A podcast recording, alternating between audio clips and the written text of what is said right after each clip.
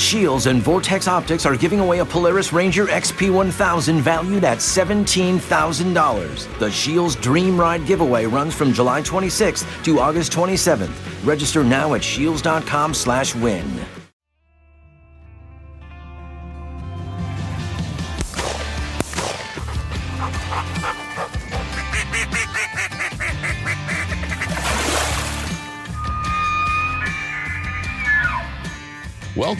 Shields Outdoors Podcast, your source for information on hunting, fishing, and all of your outdoor passions.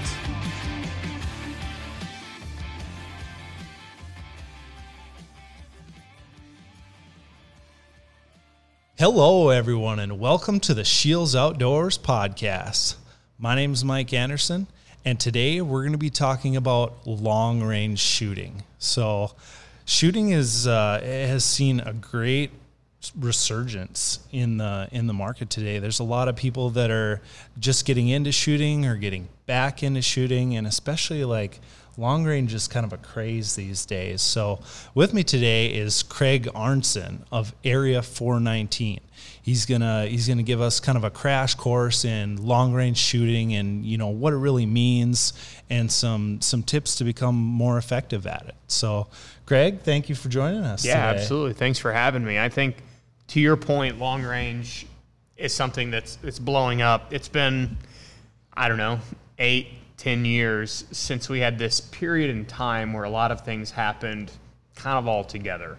Uh, you had Ruger roll out the Ruger Precision Rifle, and it was a thousand bucks and was a really capable rifle with a lot of cool features.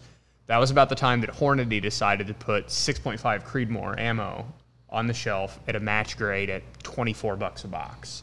And Vortex, their PST Gen 1 was about a thousand bucks and it had repeatable exposed turrets and good glass and a nice mil reticle that you could get something out of. And those things all happened also about the time the movie American Sniper hit the hit the box office and was mm-hmm. explosive in its success all of those things happen right together, and suddenly somebody without an enormous investment could go pick up a rifle and an optic and a box of ammo off the shelf at a Shields and go shoot a thousand yards.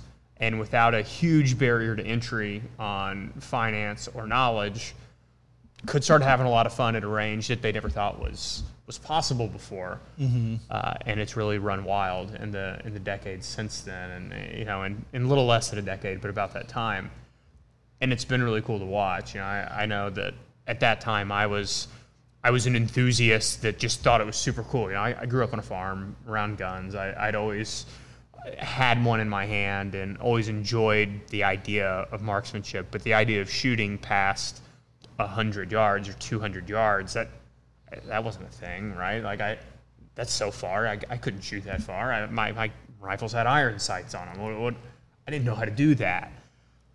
But then when the idea of being able to pull a trigger and make make that make that contact, make impact at not just 100 or 200 yards, but here's 400 yards, 600 yards, 800 yards, 1,000, and then being able to push out toward a mile the technology was there, the market had made it attainable, and you know I, I got hooked big fast and in a hurry, and mm-hmm. now get to live the dream, uh, doing what I do at Area 419.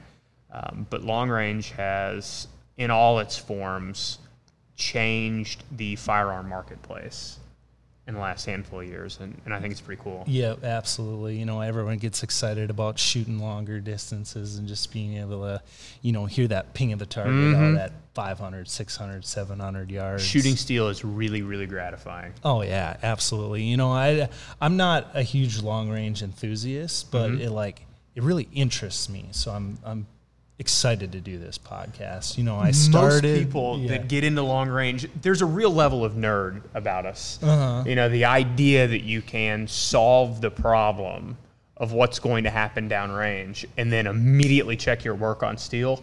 That's pretty slick. Mm-hmm. Yeah, absolutely. Yeah, I said, you know, I, I started getting interested in long range shooting when I started applying for mule deer tags. Okay. So it was like I started out hunting Minnesota, like, you know, there's a lot of woods where I was at. You know, I'd be I'd be in the woods. My longest shot is 60 yards. Right. You know, I'd sit on a field edge. My longest shot is maybe like 200. So like I'm using my dad's old 30 odd six. Yeah, you and the 30 odd six inside done. 150 has taken the substantial majority of small game Yeah. taken in North America. lot ever. lot of deer shot with Yeah. that caliber and a lot Yeah. of deer continue to be shot with that caliber but yeah so i moved to north dakota and uh, started applying for muley tags and i finally drew in like year seven so and actually my, my wife drew before me so yeah it's a yeah little sore subject she had less Right. points drew earlier but you know I, I made the best out of that situation because then I could go out with my bow and I could do scouting trips There for you go. her, and There you then go.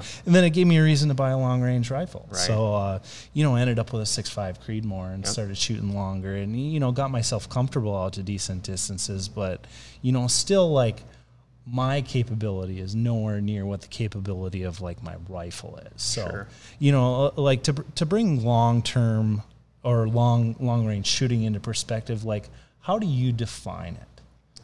So I, I think shooting long range can mean a lot of different things. Long range shooting with 22 long rifle is starting to become popular, but what's long range with a 22 is very obviously something different than what's long range with your 6.5 Creedmoor or a 3.3 Lapua or a 375 CheyTac.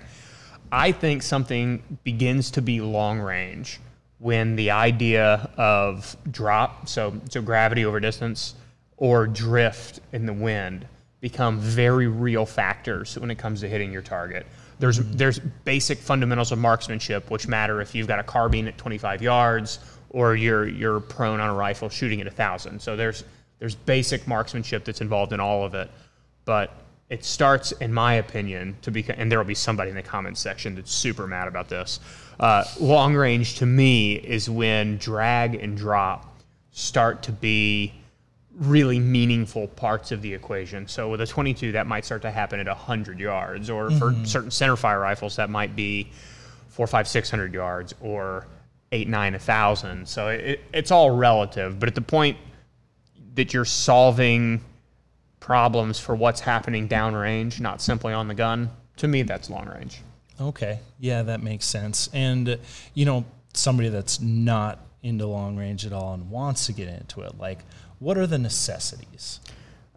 you need an accurate rifle, uh, and accuracy is all very relative. You know, if you're if you're going to want to go shoot bench rest, that's a different level of accuracy than if you're uh, simply trying to take you know medium range game, or if you are somebody trying to do varmint control on the farm. Uh, but you need a, a rifle that is capable of the accuracy that you need you are in nearly all long range situations, and there are iron sight purists out there, but you're going to need an optic with either the ability to adjust on the turrets or a, a reticle that gives you the ability to hold with some finite level, like a nice, you know, the classic is the mil dot reticle, but, but some sort of measurable etched reticle. Um, and then you're going to need ammunition that is capable of the accuracy potential of, the, of that rifle and optic system. Once you have those things, then comes the really hard part. You're going to start to need to build knowledge. Uh, a, a really good resource for anybody that's watching or listening to this and thinks they're interested in shooting long range. Uh, Ryan Cleckner wrote a book, and I think it's the Long Range Handbook. It- when you look it up on Amazon, look up Ryan Cleckner Long Range, and it's an orange book with a reticle on the front. Uh, I've bought a couple and had them shipped to the office and then given them to guys in the shop that, that want to learn about shooting long range. We say, read this, then come back, and then we'll start to start to really work intensely. Uh, and it is a great book of here is here are the basics of long range. Here's the the idea of what happens when a bullet leaves and starts to travel distance. Here's here's what drop is. Here's how it works. And no, your bullet doesn't actually rise out of the end of the barrel. Here's how to understand your your optical you know, sight line with your bore line. You know, all, all of those very rudimentary basics that give you the level of understanding that you need to go out and start to practically learn. It's a great resource. Uh, it's Ryan Cleckner, uh, Long Range Shooter, Fundamentals of Long Range, or something along those lines. It's an orange book with a reticle on the front. You'll, you'll find it everywhere. Okay, gotcha. Interesting. So I, I obviously haven't read that book anymore or yet. Um, looking for a crash course. Yep. So it's it's an easy read. Uh, you know, a couple evenings or whatever. It might be. a hundred pages or so, but it's not a terribly intense read. There are, if you want an intense read, Bryan Litz is like the encyclopedia writer for mm-hmm. ballistics, and he's he's a fabulous guy. Um, but that book by Cleckner is a good start, and what he walks through in it is here's what your rifle is, here's how to set it up, and here's a basic understanding of it. Uh, and anybody can buy and read that book. Yeah. Where things start to get different is when you decide, okay, I think I understand the book. I'm going to pick up my rifle, pick up my ammo, and I'm going to go out to the range and I'm going to lay down.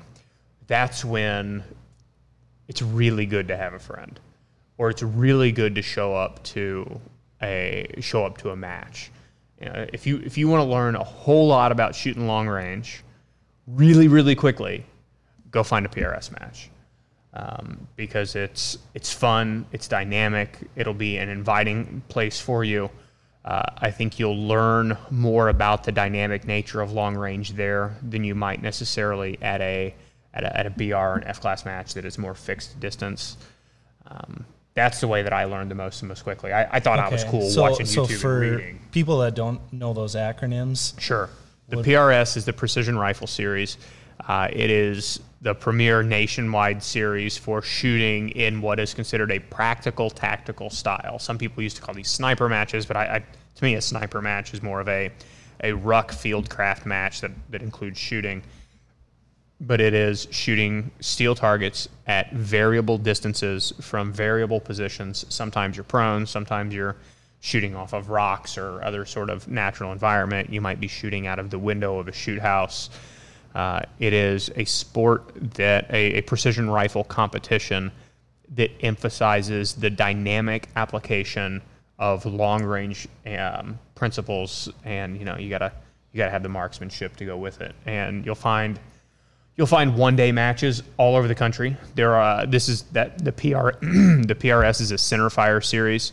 Uh, there are also rimfire series. You know, PRS has their rimfire mm-hmm. series, and then the NRL, the National Rifle League, also has a 22 series that's that's very large. Um, these are both great opportunities to start to learn what happens at distance with something that people might not think about with just a 22. It's it's inexpensive. It's a lot of fun, and uh, you can you can learn all the things with a 22 at 200 yards that you can learn with your 6.5 Creedmoor at a 1000 mm-hmm. So it's it's a it's a fun way to get into it. Yeah. So would, so would that 22 be your recommendation on somebody that kind of wants to get started into this and doesn't have anything yet? Yeah, if you don't have anything yet, a, a 22 is a great way to do it. Whether it's a the CZ 457 is a fabulous rifle um, and one that has sold exceptionally well recently as a a precision 22. It's nice bolt action. It's mag fed. Um, people are are picking up and using the new Tikka T1X. Mm-hmm. They're, they're doing really well with that. Um, but if it's just a 1022, that's also totally fine. You know, find an accurate 22 put an optic on it that gives you the ability to either dial on the turrets or use the the reticle to uh, to make adjustments to what's happening downrange and go burn ammo. The beauty of a 22 is you're not going to burn up your barrel. Yeah. And uh, you know a, a 50 count box of even premium 22 ammo is less than 10 bucks. So it's it's an inexpensive way to go have a ton of fun, and you can plink and you can shoot.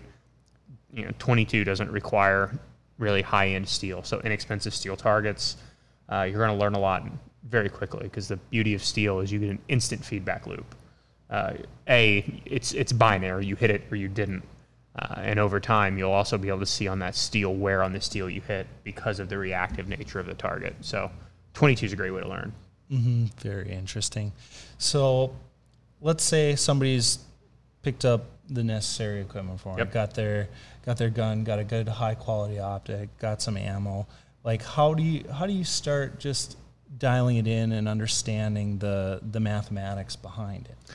Um, external ballistics is the study of what happens to a bullet from the time it leaves the muzzle to the time it reaches the target. So when it's inside the the rifle, you talk about internal ballistics. That's that's a big conversation for a different day when we want to talk about reloading and uh, about the idea of what happens when that combustion takes place. Terminal ballistics is a huge conversation in the hunting community, and that's what happens when the bullet hits the target. When you're shooting steel, it hits or it doesn't, and it goes ping. But if you're if you're taking a, a shot on an animal, the idea of how much energy is left, how that bullet's going to react, the, the terminal ballistic effects are very important. But external ballistics are really important to a long range shooter because you're going to learn over time that what happens between the rifle and the target is there, there's a little bit there's a lot that you can understand but there's also a little mystery because when you're shooting long range there's a lot of space a lot of things that happen. There's a lot of a lot of air moving around you know the idea of a butterfly flaps its wings. But um, the, one of the really good ways to get started in understanding what happens when that bullet leaves your uh, your rifle is to understand the basics of what is what is bullet drop, what affects it. Um, you're going to see a lot of acronyms thrown around like uh, BC or which is ballistic coefficient. So that's how smoothly the bullet flies through, through the air. You know how resistant it is to the effects of drag and drop. Uh, you'll hear DA, which is density altitude. You know, the the environment that you're shooting in matters. So if if you're way up in elevation, you're you're in the mountains, you're taking a shot Mm-hmm. on an elk in the Rockies, your bullet will fly meaningfully different over time relative to if you are uh, shooting in you know southern Louisiana and you're on a deer hunt that's Yeah. at sea level in a, in a very humid environment. You know, all of these things make a difference. So, So you're telling me if I want to go on an elk hunt and I sight my rifle perfect here in Fargo, it's going to be off. Your I'm- your zero may be relatively close, but what's going to happen between zero and 100 isn't a big deal.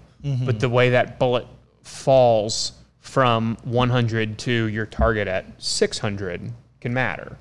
Now, between 100 and 600 matters, and then between 600 and 1100, it matters significantly more. yeah, I Uh, mean because everything is multiplied as the distance increases. Sure, everything becomes more dramatic, and you know, you're driving your car down the highway, uh, and as the as the wind changes or the air changes, or the way your vehicle moves through the air, it feels different to drive. Mm-hmm. Well, that's going to happen to the bullet too. So when you're flying through thinner air, there's less drag, and you know, gravity makes the bullet fall at a constant rate, but the speed of the bullet matters be, Yeah. between your your muzzle and your target. So.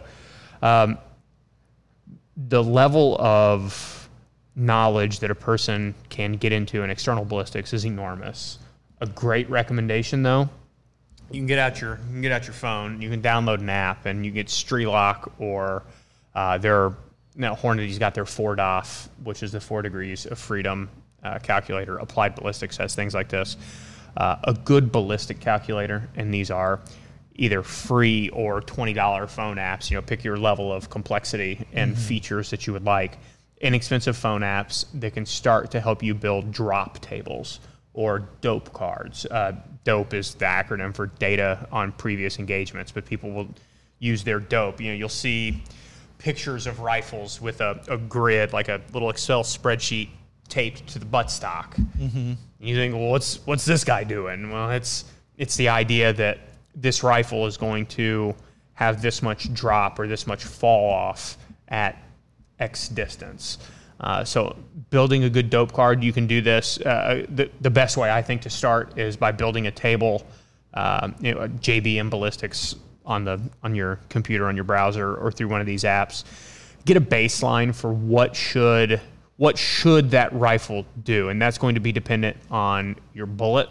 So in general, heavier bullets will fly flatter or will, will at the same speed. A heavier bullet with a higher BC will fly straighter and fatter and flatter than a lighter bullet, which is typically going to have a lower ballistic coefficient. So these these really heavy bullets, you, if you're looking at Hornady 6.5 Creedmoor ammo, you might find some stuff where the projectile is 129 grains other stuff where it's 140 grains, other stuff where it's 147 grains. And what you'll typically find is as those bullets become heavier, the ballistic coefficient of that bullet or the ability to move through the air without degradation of speed or uh, added wind deflection. You know, these higher, these heavier high BC bullets, um, you know, they're, they're in vogue now, but and for very good reason but understanding how your bullet and your rifle at the speed that you're shooting it is is going to react downrange is important. So get your rifle, build yourself a dope card in uh, using one of the free or inexpensive resources that are out there, and then there is no way to replicate the simple idea of go set up some targets and shoot and true up that data. Yep. There's there's no substitute to just getting out Y- there. you gotta and go do it. Flinging some lead. Yeah, uh, and the cool byproduct is it's a lot of fun, but the idea that you're gonna you're gonna find out what your what the bullet should do, what should happen downrange, and then you're gonna go out and verify it, and you're gonna learn. Well, it was a little different. Why was it different? Well, you know the the speed of the bullet matters greatly. So, did you have good muzzle velocity? Was your zero actually good? Um, your bullet might have a certain advertised ballistic coefficient. Maybe that lot of bullets is a little bit better or a little bit worse. Those things can start to really matter at distance. You know, when when I go shoot matches, something that has started happening is AB applied ballistics is the authority on external ballistics in the precision rifle world they've got a fabulous uh, Doppler radar system. So you guys sell the LabRadar, which is the you know 12 inch orange box that that pings radar and tells you how fast a bullet or a, Yeah. or a uh, you know a, an arrow from a from a bow is moving. Well, that's the consumer grade version. They have the uber professional grade version that's probably a $50,000 unit that they'll stand up behind people and they'll even for for us that are competing let us build personalized drag models that we can upload to our handheld ballistic calculators that give us personalized ballistic coefficient based on the speed that our rifle is shooting because that matters. Uh, the lot of bullets that we're shooting because it's manufacturing, everything's a little bit different. Um, how much wear may be imparted on the bullets by the, our barrels and the condition that they're in, what twist rate our barrels are. You know, all of these things ultimately matter. Now, if they matter to an individual or not is quite variable. Um, but understanding exactly what's happening to our bullets when they leave the barrel is important. And the the principles that we're applying to this or trying to figure out at the highest level of competition, these are all things that are ultimately trickling into super consumable things for an enthusiast. Because if you're going to go on your phone and download the Applied Ballistics calculator, when you say that you're shooting, uh, you know, federal gold medal 6.5 Creedmoor with 140 grain uh, Bergers in it, because they're gathering all this data from the field, they know that they've not just tested one or two batches of 140 Bergers, but because of what they're doing in the field, they've they've, test, they've tested hundred batches of 140 Bergers across an enormous speed spectrum, an Yeah. enormous spectrum You know of barrel life. with a greater sample size Yeah. greater accuracy. Exactly, uh, and it, it's a it's a cool way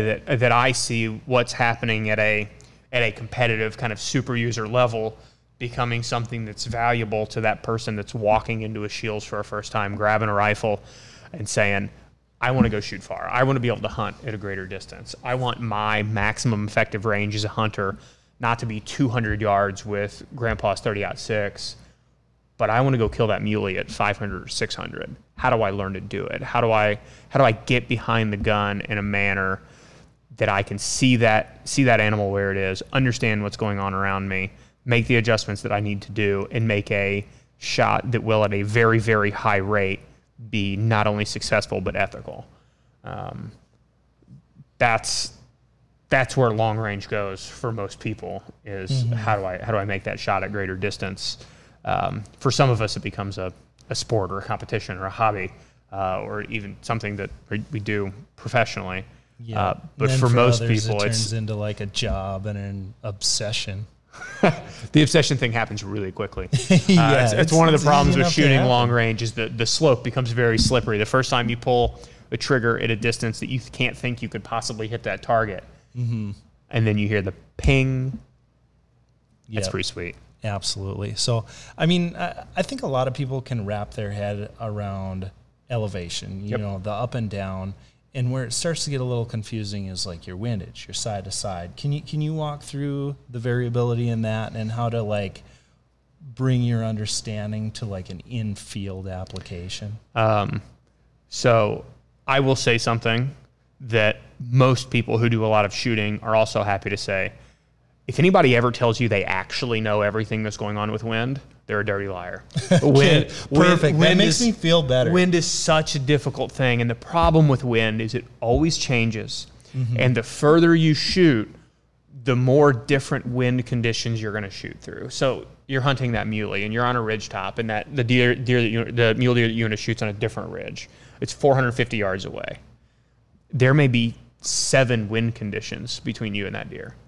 And what you're having to do is make assessments based on there's a bush over there that's kind of twitching, and that flower over there laid down a little bit.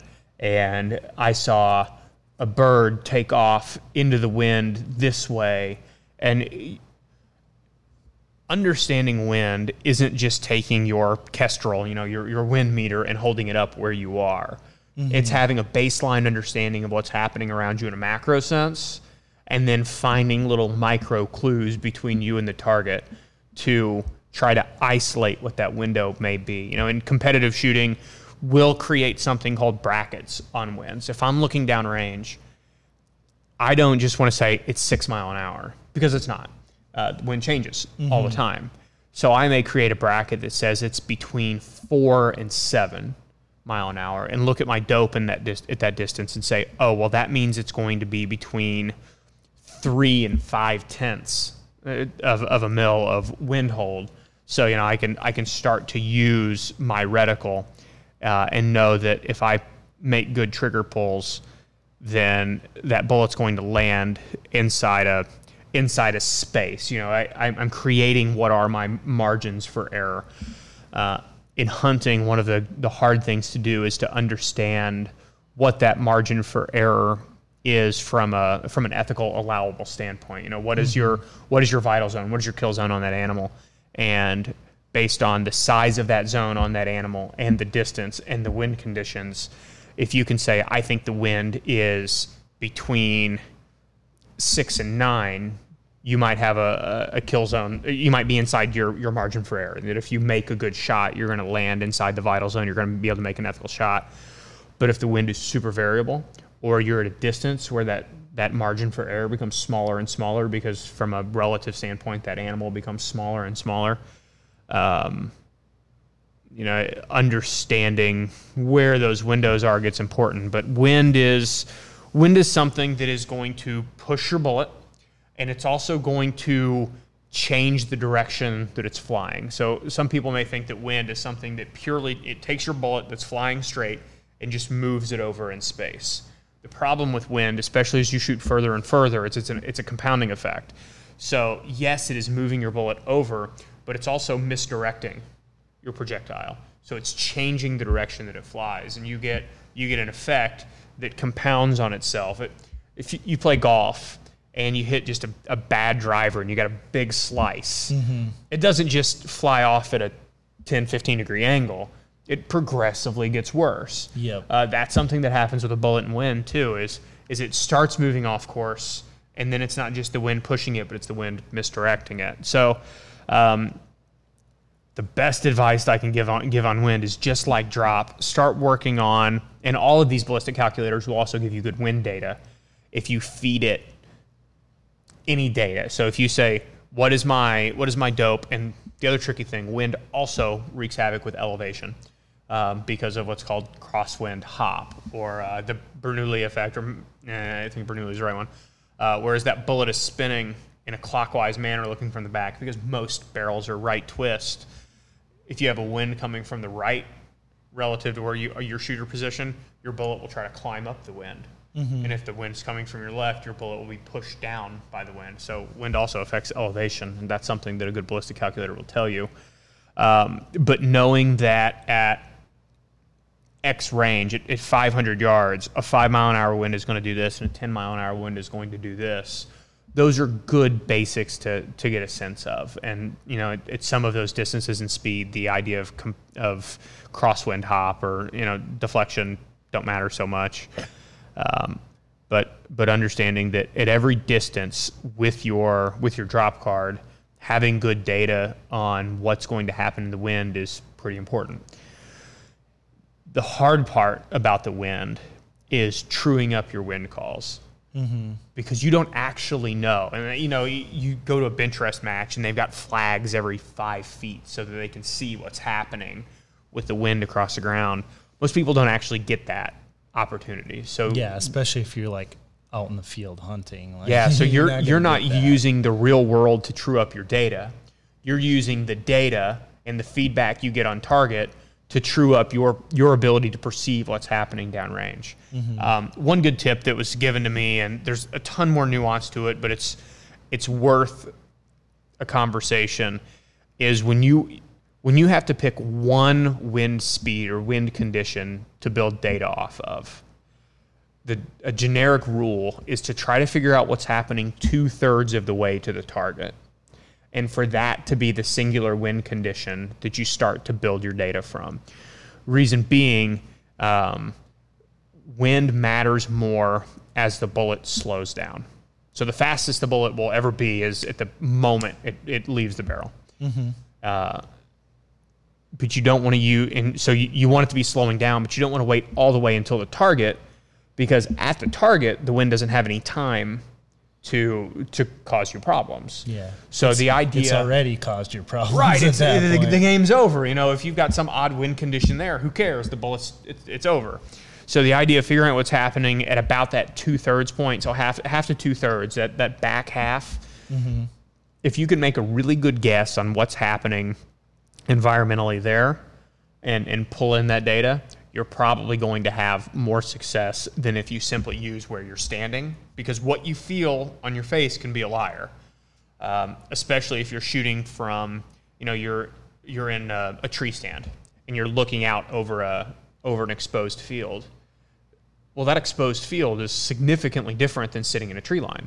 Oh, yeah, absolutely. So what you feel is lying to you or it, it, can be deceiving you or giving you partial information, or you might get some weird directionality that comes from the wind coming up a tree line and wrapping. Mm-hmm. Uh, yeah, because a lot of times, like if you're in a deer stand, you're sitting on an edge or like a pinch point or something, right. and that's naturally going to change your wind direction a little bit based off of like what's out in the middle of the field. Yeah. So uh, one of the cool things you talked about with your wife, she drew that tag before you did. Uh, so you got to go out scouting. You went out with your bow understanding where you're going to hunt and where the cuts are. Uh, I've been in situations shooting matches, especially when you when you shoot, you know, big country, you know, up here out west, where there may be something happening because of a ridge line at five, six, eight hundred yards that if you don't know your terrain, you couldn't pop. You you'd have no idea. You'd mm-hmm. miss a shot by a huge amount and not know why. Uh, a, a cool resource for things like this.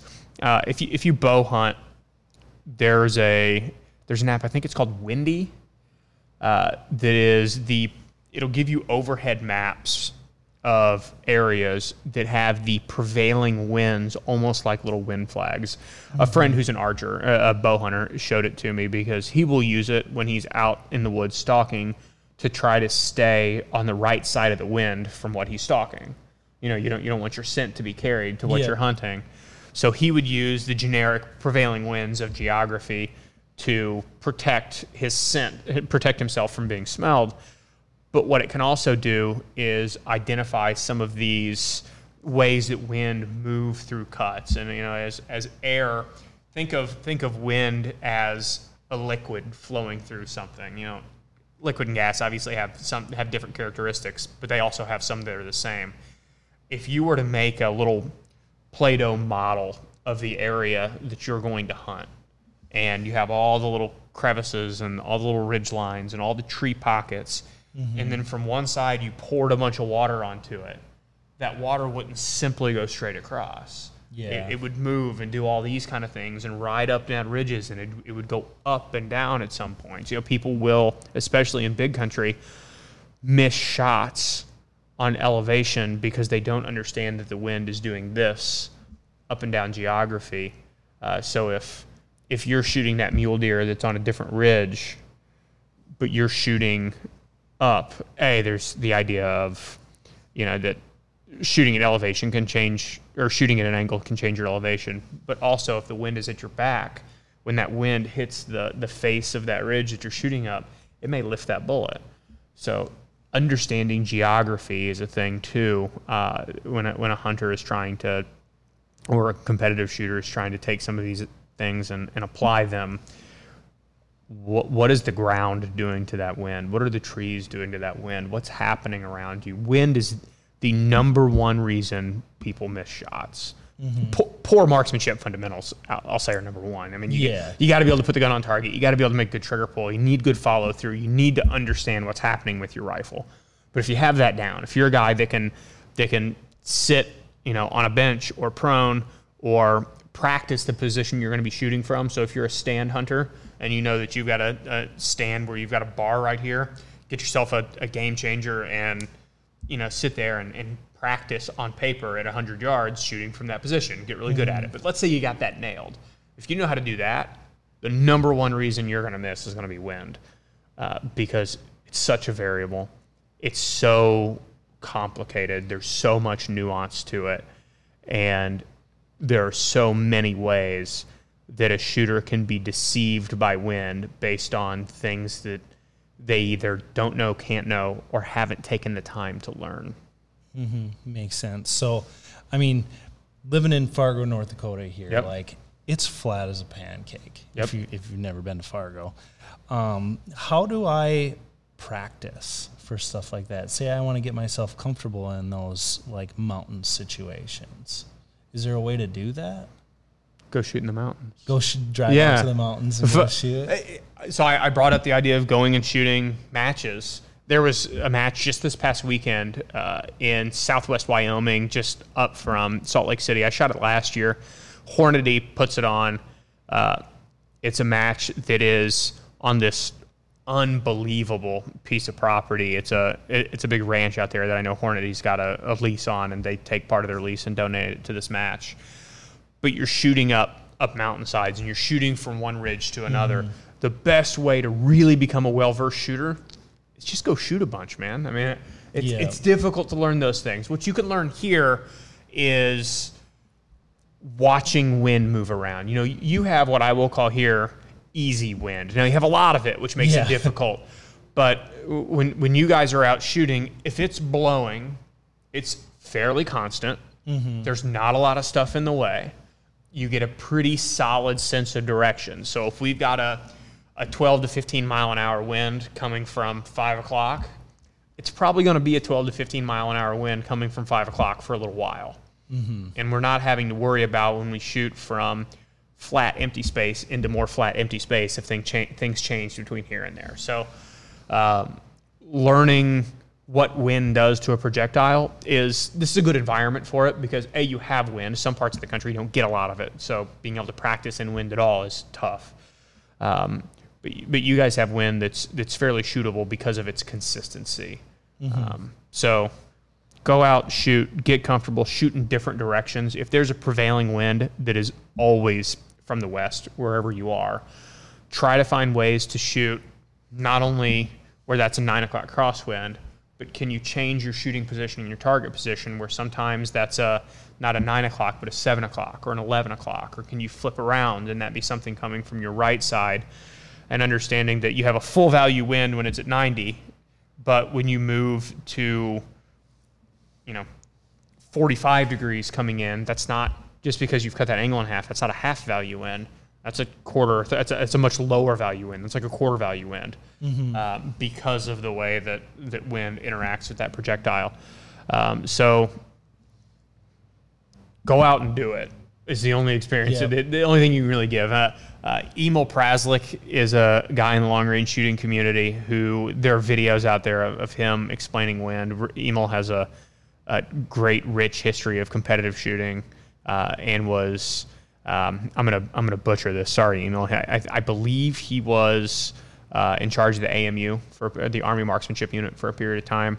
Um, the man has forgotten more than I'll ever know, but he he has at various events giving lesson given lessons on um, how to read wind and how to manage it, and it comes down to you, if you really want to be good at wind, you need to be acutely understanding of what's happening around you and not not just the weatherman says it's blowing 10 mile an hour from the west um, but you know, what, what's that bush over there doing? What's that, what's that flower over there doing? How does that, how does that matter between here and where I am? And there's no replacement for reps on wind. I got a lot of reps. I'm still not good at wind. I don't know that there are enough to really be good at wind. Some guys are, and those are the guys that are, that are winning every weekend. Yeah, just a, a ton of interesting stuff to, to think about when you're when you're doing long range. So you did mention like one of the most important factors is obviously your form. Yep. So what uh, what are some tips you have? Maybe do you have like a t- like a top five tips for for for your form? Okay. And what to think about when you're shooting long range stuff. Um, the first thing that I will tell you to do is don't only shoot from the bench or from prone. Uh, especially if you're hunting or if you want to go compete. The number of shots that you take from non-prone positions pretty high. You know, how often when you're out hunting mule deer can you can you actually lay down on level terrain and, and shoot some some pristine prone shot? It doesn't that doesn't happen. That's not real. Mm-hmm. Uh, when when you're shooting in a match, you you may shoot some stages prone, but you're also going to shoot from something dynamic. So if you really want to become good with the rifle, become good with the rifle in less comfortable situations. So the, the first thing that I can encourage somebody to do is don't just shoot prone. Get off your belly, get off your bench, uh, find a way to you know lay that rifle across the back of your truck bed, or you know shoot from the top of a fence post, or find some natural terrain in the V of a tree. You know, go. You if you are a fabulous prone shooter, but then go out somewhere and have to take a shot from the crook of a tree and you've never done it before, the fact that you're a fabulous prone shooter becomes really, really unimportant because you're going to be out of your element. So, getting out of that comfort zone and finding a way to do things in more practical manners, that, that's the number one piece of advice I can give there. Um, the second one, do a whole lot of dry fire. You know, modern centerfire rifles are not going to be hurt by dry firing. And there used to be this piece of wisdom around that I don't I don't feel too good about the idea that when you pull the trigger it should surprise you. No, big no. Um, you should know exactly what that firearm's going to do when you pull the trigger. So the idea of you know get in a position behind your rifle, close your eyes, close the bolt. Obviously, make sure the rifle's unloaded and everything's safe. Um, close the bolt, get your hand in position, and make that trigger pull. Um, getting used to that feeling, getting used to that sensation, understanding how the mechanics work so that all of those things that when it's time to take a shot that need to take place, anything that can be muscle memory should be. Mm-hmm. So how how is your shoulder on the gun? How's your how's your cheek on the gun? You know, where are your hands? What what's going on with your eyes? How do you well, how are the mechanics of closing the bolt, checking your safety, um, pulling that trigger? all of those things that you could practice sitting in your living room annoying your wife, do it. Um, th- th- those are reps that are they're free, uh, and they'll and they'll pay off. You wanted five. Let's see what else can we get to here. Let's. I want something on breathing tips. Learn to control your breathing when things get when things get feisty. Yeah. Um, shooting at the range or practicing can be very mellow. Got all the time in the world. There's nothing pressuring you, nothing's on the line. You're just pulling the trigger and trying to hit a piece of steel. When you get to that point you feel good, do some push ups and do it again and then, and then shoot. Or run 10 yards, turn around, run 10 yards back and shoot again. Um, it's not maybe a popular thing to say, but if you want to be a good marksman, get in shape a little bit you know be, be, able to understand what happens to your body when it gets worked up be able to manage your breathing when you're under stress if you've if you're hunting that mule deer and you just walked up to the top of a ridge and you're gassed a little bit but there she is beautiful 4x4 next next ridge over you got to be able to take a shot right mm-hmm. but if you don't know how to take a shot when you're under some sort of physical stress you're not going to take a good shot so this goes to the that first principle of get off your belly. It's get out of your comfort zone when you're practicing and shooting. And this is something you can do with dry fire as well. You know, what is your body going to do from a mechanical standpoint when your when your heart rate's up a little bit or your breathing rate's up a little bit? So, um, practice practice what you're to go do not just laying at a range, shooting paper at 100 yards from prone or a bench. Uh, go, go practice that application and all the things you may run into. Matches are also good for this because when, when you're shooting a match, you're to get your rifle and all your gear, and you're to get up to the line and get ready to start a stage. And there are a lot of things in your head. You know, where are all the targets? What's my what's my dope got to be from target to target? What what's the order of shooting? What do the positions look like? And then the range officer is going to look at you and say, "Shooter, do you understand the course of fire?" And you're excited. You're going to say yes. He's going to say, "All right, shooter, ready, engage." And he'll he'll hit the shot timer, and this beep will go off. And you, have seen Men in Black, and they have that little pen, yeah, with they'll flash in your eyes and make you forget everything that you've seen. That's what the shot timer does. Um, and it creates a level of stress and panic that even as you get up there and you're ready to shoot, you've got everything going on.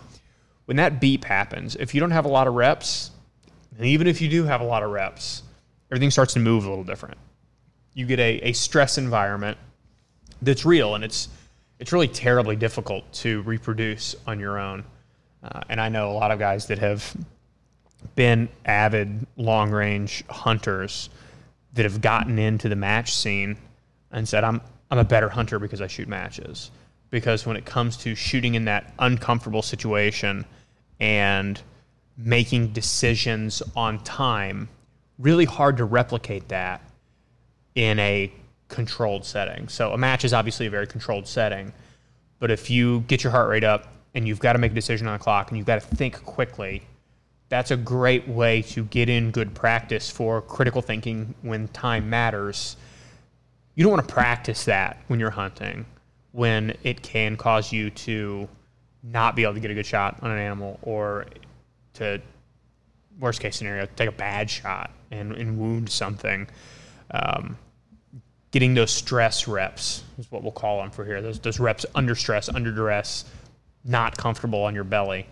Uh, I, I can't stress enough the importance of if you really want to be good with your gun, be good with your, with your gun in situations that are less sterile. Mm-hmm. Makes sense. So, all right, you you covered three really good tips, and uh, so I asked for five. You got two more. I want to talk about two products. Okay. So Area 419. What are what are your two favorite products that will that will help increase your effectiveness in the long range game? So what products should do is eliminate variables that can be eliminated. Um, if we had a product that would eliminate the wind variable, man, we'd sell a whole lot of them. you would be a rich, rich. I, we we would be quite wealthy. um, but outside of the goofy like lidar style rangefinders that act that say they can read the wind for you, which is that's that's some deep stuff. Um, the, the two products that, that we sell that really make a big difference for long range shooters. One is a good muzzle device. Uh, our Hellfire muzzle brake has been immensely popular among competitive shooters, enthusiast hunters, because what a, what a muzzle brake's meant to do. Uh, there are a lot of people that get upset saying, "Well, it's just a 6.5 Creedmoor. It ain't got no recoil." Well, it d- does. It, it mm-hmm. does. And a, a good muzzle brake's not just about the idea of taking pressure off your shoulder. It's about allowing you to continue to gather downrange information after you pull the trigger. Um, and when you are let's stay with hunting. If you're taking a shot and you pull the trigger and that gun jumps and you don't get to see what happens downrange, it may not hurt your shoulder, but if you don't have anything on, the gun's going to move. Mm-hmm. When that gun jumps and you don't get to see what happens downrange, you don't know did did you hit that animal? Is it is it dead right there? Was it stop and flop? Did you miss and it ran off behind the ridge? Is it wounded? Which way did it go? Are you going to be able to track? So the idea of a good muzzle device allowing you, and if you missed altogether, where did you miss? Why did you miss? Did you miss high? Did you miss left? Did you right? Low? Like, you need to know that because a maybe you can get a second shot on that animal. Maybe they don't know what happened, but you saw the the rock just to the left of the animal spark, uh, and that's where it went. So you can make that correction, come over, and, and then make a good ethical shot. Um, a good muzzle device is about controlling the rifle in a way that's going to give you more data downrange after you pull the trigger and mm-hmm. allow you for more accountability of that projectile as as shooters one of our great responsibilities is to understand what happened when that bullet left the gun. Where, where to go? You know, what happened? Are, are, we accountable for that projectile? We are, but we have to know where it went to truly be accountable for what happened. So a good muzzle device makes makes shooting, you know, if you're laying behind a gun all day long, more pleasant because you're not gonna you're not gonna eat that force. But if you are if you're a hunter, you're going to have a greater ability to gather information after you pull the trigger. So a good muzzle device is something that, that should be on a rifle. Another thing that has become really popular for us is our Arca-Lock system. And, you know, this has become big enough that even big names like, like Daniel Defense now has Arca-Lock on their new Delta 5 Pro. Um, Arca, in general, is the kind of broad term for an inch and a half wide, 45 degree dovetail rail that is becoming popular on the fore end of rifles. And the reason that that's popular is A, with your bipod, it gives you a lot of ju- adjustability up and down the fore end, but it also gives you the ability to drop into a tripod and hard lock in. Um, our Arca-Lock rails are meant to be added to rifles that don't have this natively. Uh, and the ability of a shooter to take their rifle, drop it into a tripod. Really Right Stuff is kind of the standard bearer for these tripods, but you've got a lot of other brands doing them. You know, Vortex just rolled mm-hmm. out a mm-hmm. line of them. Uh, you guys carry BogPod. I believe BogPod now has an Arca product. Yep. Uh, and then there there are other really fast growing brands. You know, I got a buddy at, at Two Vets Tripods. He's he's got some really good stuff that he's working on. Arca tripods have been around forever in the camera mm-hmm. world. Yeah, you, you look into the camera industry. They've all been using it for a long time. So, yeah. and you you know if you're if you're shooting a camera at long distances, you need to be stable. It makes sense. And you need to have the adjustability. So you yeah. need to be able to hard lock in and have some adjustability.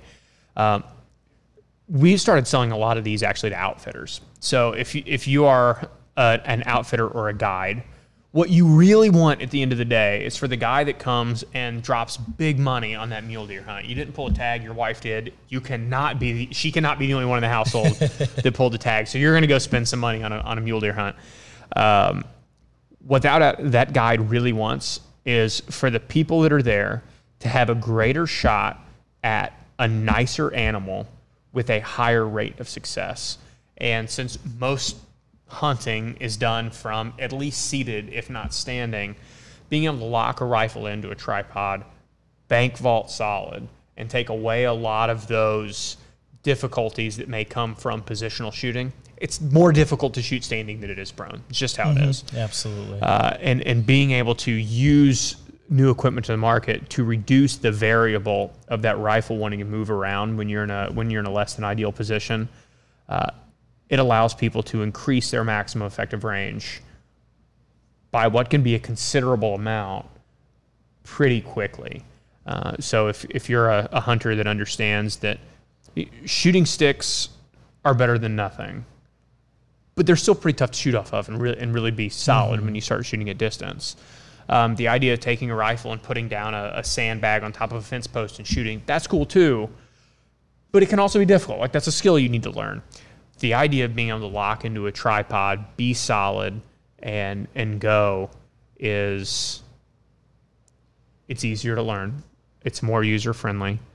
It is it's very solid, and it is a piece of gear or piece of kit that is very very very common. Almost you know it's everywhere in the in the competitive community, but in the hunting community, it's really growing quickly as people realize that it's it's not an easy button. There are no easy buttons, mm-hmm. but it's a it's a piece of equipment that can reduce a lot of variables that come with the idea of you got to have that rifle be still uh, and do it pretty simply, easy to install, easy to use, easy yep. to understand. It just it makes a lot of sense just becoming more efficient, especially if you're hunting out west. You know, mm-hmm. like you got you got your tripod that's got one of them Arca plates, like you can use it for your spotting scope, and then you can take your spotting scope off and you can use it on your rifle. That means yep. you're packing less, putting less weight on your back, mm-hmm. reducing that stress level when you're walking over that hill and see that animal. So yeah. It, yeah, it really just makes a lot of sense, and just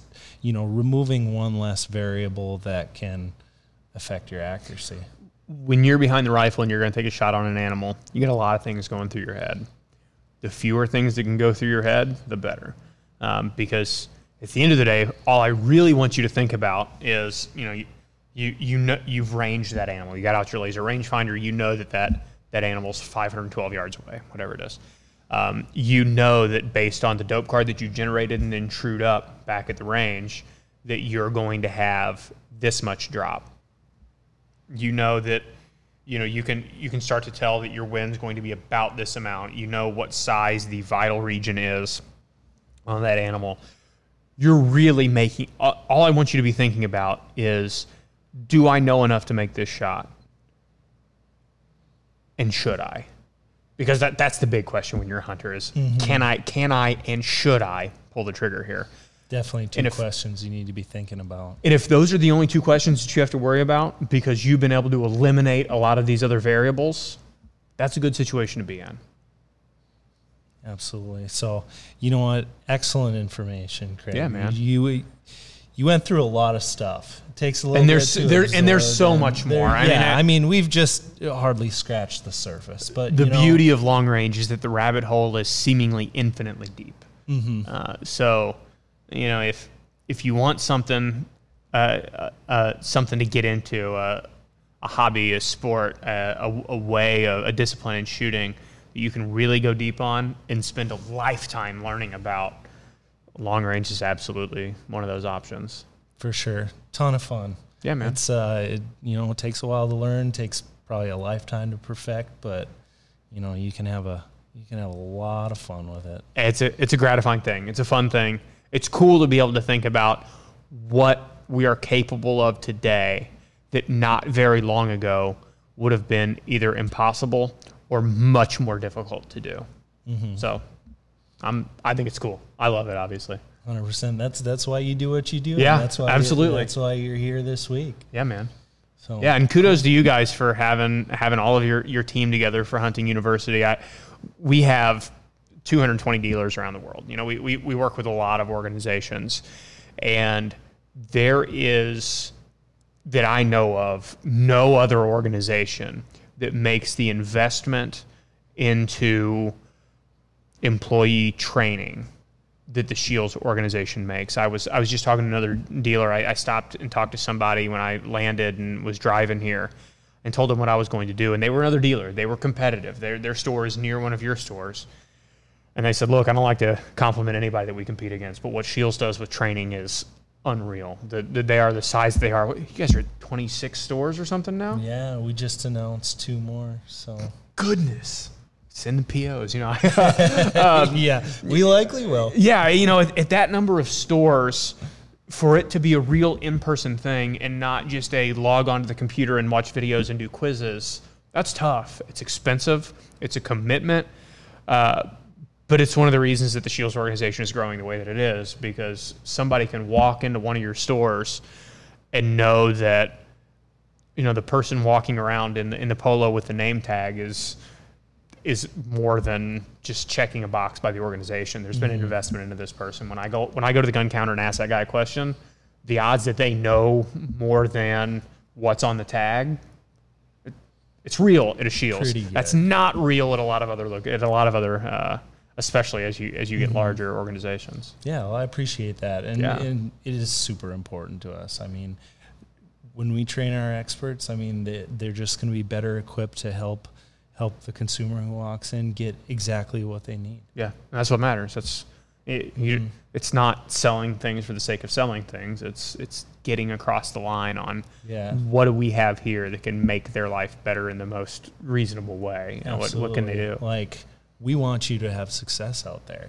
Yeah. And we also want you to share them with us on social media. I mean, we got to, we got we got a thing called Trophy Tuesday every Tuesday. Trophy Tuesday, sto- okay. Uh, every Tuesday on our stories, we are it's dedicated to customer photos.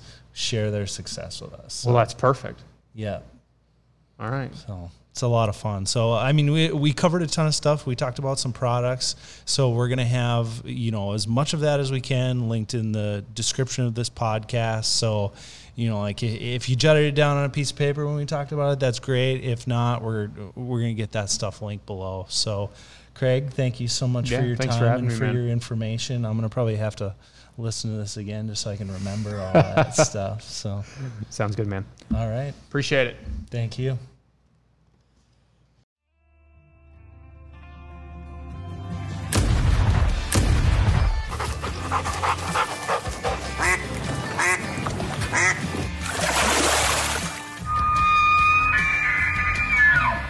Thank you for listening to the Scheels Outdoors Podcast.